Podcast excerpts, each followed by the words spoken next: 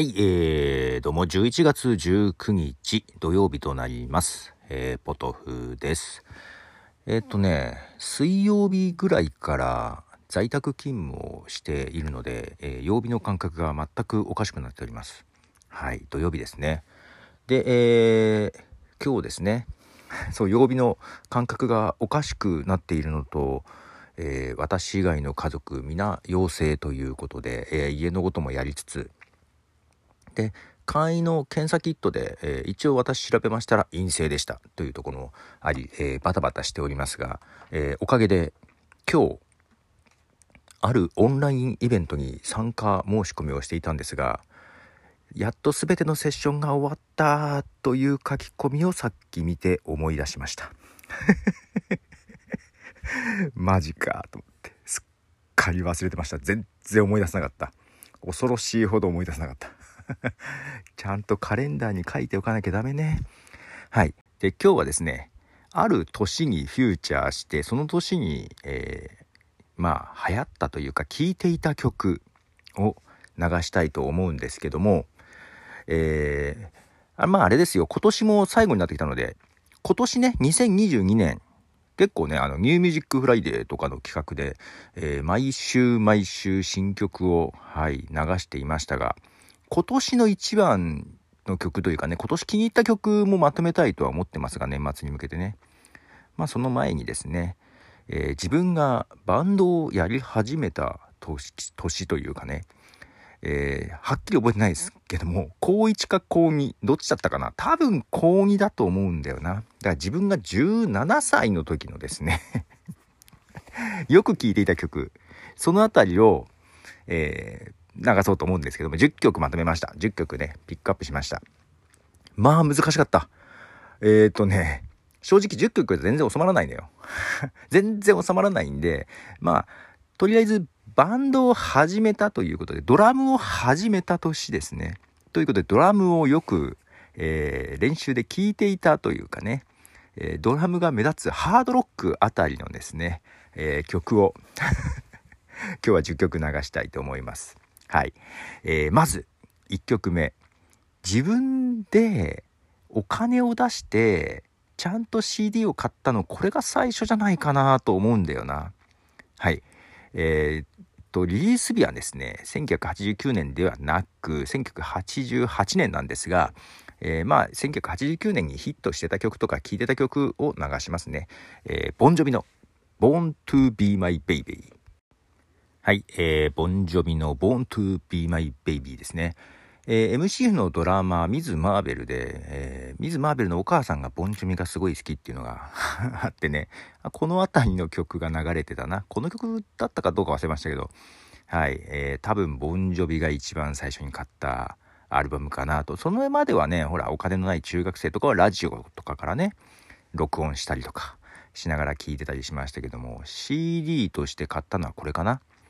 うん、あのです。あのレコードではなくて CD の時代でしたよちゃんとね。はい、えーまあ、1989年、えー17歳でしたが確かテイラー・スウィフトが1989っていうアルバムを出していて1989年生まれなんだよね。その頃高2だったなと思いながら、えー続いてはねボンジョビよりもちょっとハードな感じにはするんですけども、えーボンジョビの弟分的なえー登場の仕方をして、えー最近私がライブが最悪だったとよく言ってますが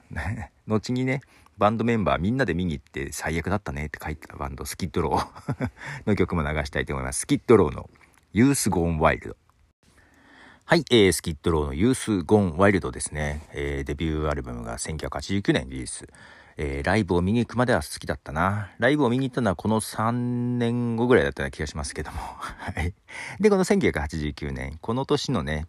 アルバムリリースしたもので、これはヒットしましたね。えーモトリー・クルーの曲、まあ、 Dr. Feelgood というアルバムなんですけども、その中からの曲、まあ、前にも流しているので、ちょっと違う曲、アルバムから流したいと思います。モトリー・クルーで、 Sticky Sweet。はい、えー、モトリー・クルーですね。まあ、こんな感じのハードロックをよく聞いてました。まあ、ドラムをやり始めてたっていうこともありますし、モトリー・クルーなんかはね、ドラムが派手なので、はい。ライブでくるくる回ったりするので、ドラムがね。あの、くるくる回ってるっていうのは、スティックを回すとかじゃなくて、ドラムセットごと空中に浮いて、えー前後にくるくる回るんですけども。はい。まあこの辺りのね、曲をね、聴いていましたね。とはいえですよ、組んだバンドメンバーはですね、音楽の趣味がバラバラでですね、えー、まあまあもともとはキーボードとギタリストが、えー、まあ授業の合間にね、バンド組もうよみたいな話をしだして、え、楽器やってんの？みたいな感じで。俺もやってる、なんかやろうよみたいなことをね、俺の目の前で話し出して、うん、なんか盛り上がっていてですね、俺はそれをぼーっと、確か寝ながら、寝てなかったか、うん、ぼーっと興味もなく聞いてたんですけど、まあ、ついでのようにやんないって言われて。まあ、入ることになったんですけども、まあ、別に楽器できねえしって言ったら、歌うか、えー、ドラムだったらスティック2本買えばできるからっていうね、2択で。別に歌とかも自信がなかったので、まあじゃあスティックに2本でいいやっていうね。そんな、特にドラムに思いあ、思い入れがあったわけではない始め方だったんですけども、その時ギターの子は好きなのはアルフィーとか、えー、何だったかな。TM ネットワーク とか、なんかそんなのが好きで、キーボードの子は何好きだったかなあの、イカ天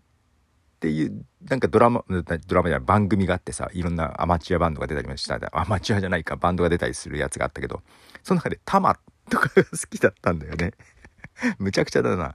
で、後から入ったベースとかは、ベースの子何だったっけかな？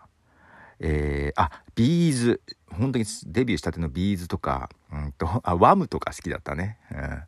ボーカルの子は、そう、後でギターに転向したけど、あいつが一番最後に入って、で、何、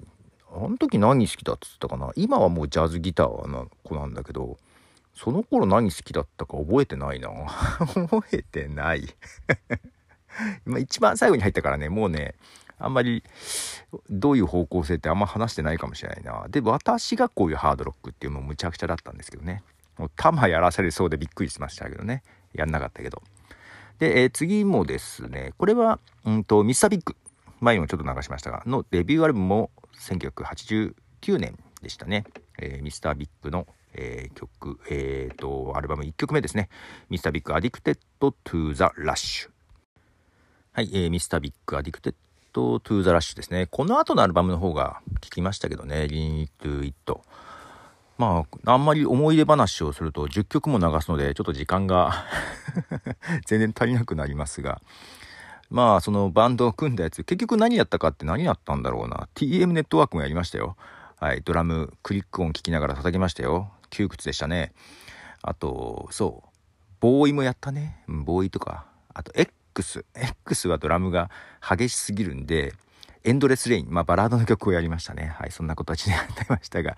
えー、で、この年、この年じゃないな、もう2年前、1987年ぐらいに、ガンズローデスがデビューしていてですね、まあこの年なんかもよく聴いてたし、えー、ヒットもしてました。えー、ただ、まあまあ前にも流しているので、ちょっと今回10曲に絞るためにね、省きました。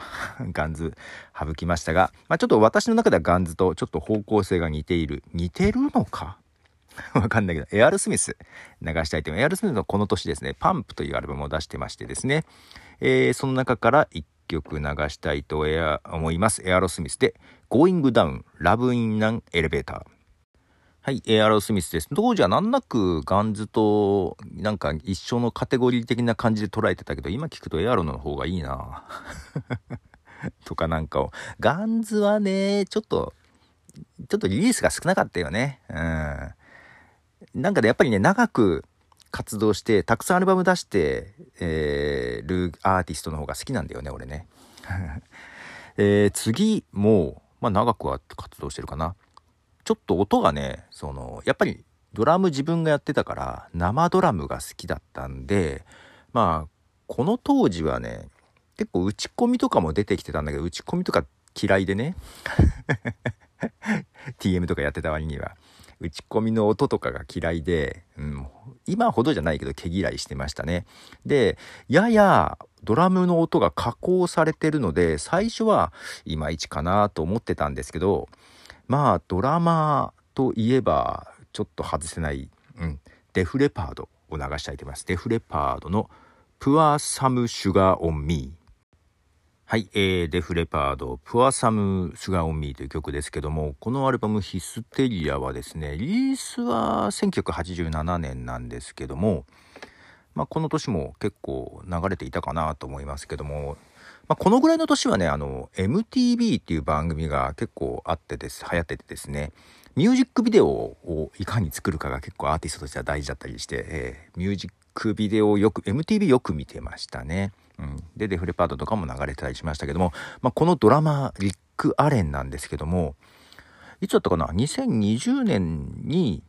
ミュージックレーダーとかいうド,、うんと、読者投票でですね世界最高のロックドラマーに選ばれているんですけどもいやーそうなんだと思いながらまあちょっとねこのデフレパードのドラマ片手なんですよ。事故で左腕をですね失ってしまいまして。片手で叩いてるんですよ。ライブでも片手で叩いてんですよ。いや、そういう意味でね、ちょっとね、あのー、複雑な 冷静に見れない部分があるんですけど、それを聞いて、あ、だからこういう加工もして音も熱くしてるのかなとかいうのもあるんだけど、で、イギリスのですね、え電子楽器を作るメーカーが、えー、片腕でも叩けるドラマを一緒に開発したみたいな話もあって、このね、まあ、手が一本じゃないですかだから明らかにうんとハットとスネアの音が聞こえたりするのどういう風にやってるかってまあスネアもあるんだけどえっとペダルがいっぱいあってバスドラじゃなくバスドラもあるんだけどペダルでスネアの音を出せるっていうねのもあってだからすごい特殊なドラムセットなのよ。うん、でそういうのを一緒にね開発しつつ、えー、まあ、今でも叩いているんじゃないかな。まあそういう意味じゃもうそういうのも含めて世界最高のロックドラマーでも文句はないっていう感じです。はい。えー、そんなデフレパードですが、次はちょっと懐かしい、はい、えー、バンドですね。ウィンガーの Seventeen。はい。ウィンガーの Seventeen という曲ですが、なんか笑ってしまう感じもあるが、えー、懐かしいですね。えー、中心メンバーであったキップ・ウィンガーっていうのがね、ベースボーカルだったんですけども、それこそ、ミュージックビデオではですね結構マッチョなんですよね。そのキップウィンガーがベース弾きながら歌って、えー、なんかすごいグイグイ来る感じがですねインパクトありましたね。なかなかベースボーカルということでちょっとユニークなところもありましたけども久々に聴きましたウィンガー。そしてこのこんなアーティストもいたなーってやつがもう一曲。えー、なかなかね Spotify にアルバムとして古いのが残ってなかったんですがえー、コンピレーションアルバムにありましたこれ確かねこの頃の曲だったと思いますホワイトライオンでウェイトはい、えー、ホワイトライオンのウェイトという曲です。ホワイトライオン、えー、今何やってんのかな？もう多分活動はしないと思いますが、よく聴いてました、この時はですね。で、えー、結構ね、この、ここら辺のハードロックバンドって、えー、ロックバラード的なのが結構ヒットすることがあって、まあ、今回ちょっとね、泣く泣く外しましたんで、なんか機会があればまた集めたいんですけども、ロックバラードが好きで、ハードロックバンドのやるバラードがね、結構好きで。まあ多分それはね、このバンド組む前は結構静かな曲とかピアノ中心の曲とかもよく聴いてたので、ラジオとかでね。まあまあまあ、その、そういうバックグラウンドがあってたと思うんだけど、で、ね、バンド始めてからはちょちょっとハードなのをよく聞いてましたけど、まあ、その片鱗もあるホワイトライオン。はい。まあ、他にもね、ちょっといろいろあったんですけど。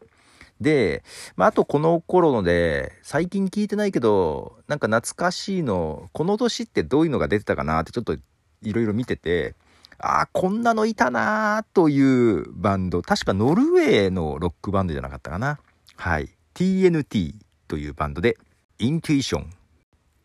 はい、えー、TNT イントゥイションという曲ですが、まあどこか、えー、ヨーロッパというバンドをですね、思い起こさせるような、この頃よく聴いてました。で、ヨーロッパもね、うんと、アルバムこの頃出してるんですけども、その1個前のアルバムがファイナルカウントダウンで有名なね。そこまではヒットしなかったかな。まあよく聞いてたんですけどね、ヨーロッパもね。うん。ちょっとあえて外しました。はい。これで、この TNT もよく聞いていました。で、最後10曲目なんですけども、えー、まあ実はこの辺りのハードロックを、まあドラムやり始めに聞いてましたけど、この後、まあ1年2年後ぐらいかな、えー、ブリッドポップなるものが出てきてそっちに私は結構音楽の思考が変わっていくんですけどもでまあ、あとグランジとかねそういうのもねこの後に出てくるんですがなんでまあちょっとハードロック一番聴いてた頃がこのドラムやり始めた頃かなこういうこの手のハードロックをね。で、えー、まあちょっとハードロックこの流れとはちょっと毛色が違うんだけど後のブリッドポップにもつながるような、えー、バンドのねアルバムがこの年ですね1989年に出てましてこのバンドも結局どうなったのかな？まだ活動はしているのかな？もうしてないか？もうしてないな？はい。ちょっとねけどなんとなくよく聞いてた、えー、アーティストなんで最後に流して次につなげたい。次につなげたい。まあいいや。と思います。えー、ワンダースタッフというバンドなんですけども、えー、ワンダースタッフで Don't Let Me Down Gently はい、えー、ワンダースタッフ Don't Let Me Down Gently という曲です。結構ねこういうポップなのもすごい好きで、まあ、後に、まあ、エルビス・コステルとかね、そういうのも好きだし、後にあの、ブリッドポップから古いブリティッシュミュージックの方に走っていくんですけども、まあ、その流れに近いかなと思いますけども、はい。ワンダースタッフ好きだったなと思って、まあ、これの後に、もう少し後にね、出したアルバム「ネバーラブド・エルビス」とかねその辺よく聞いていたなと思いますが。えっ、ー、とねこのアルバムが、えー、1989年だけど1年前にですね1988年、えー、アルバムですね「ザ・エイト・レッグド・グルーブ・マシーン」っていうアルバムを出していて、えー、まあ、8本足のグルーブマシーン、まあ、メンバーが4人だから8本足なんですけどね。なんかこれをもじってバンド名とか作ってた気がするなと思ったりしつつ。あれあれどうしたっけかな？なんか古い記憶が呼び起こされる。けどよく覚えてないみたいなですね。まあそんな感じでですね。この辺りもよく聞いてまして。まあここら辺の流れの方が好きになっていく感じですかね。はい。ということで今日は10曲私がまあ高校2年生ドラムをやり始めた頃によく聴いていた曲を流しました、えー、皆さんはこの年1989年とか何をしていたでしょうか。よろしければ教えてください。ということでポドフでした。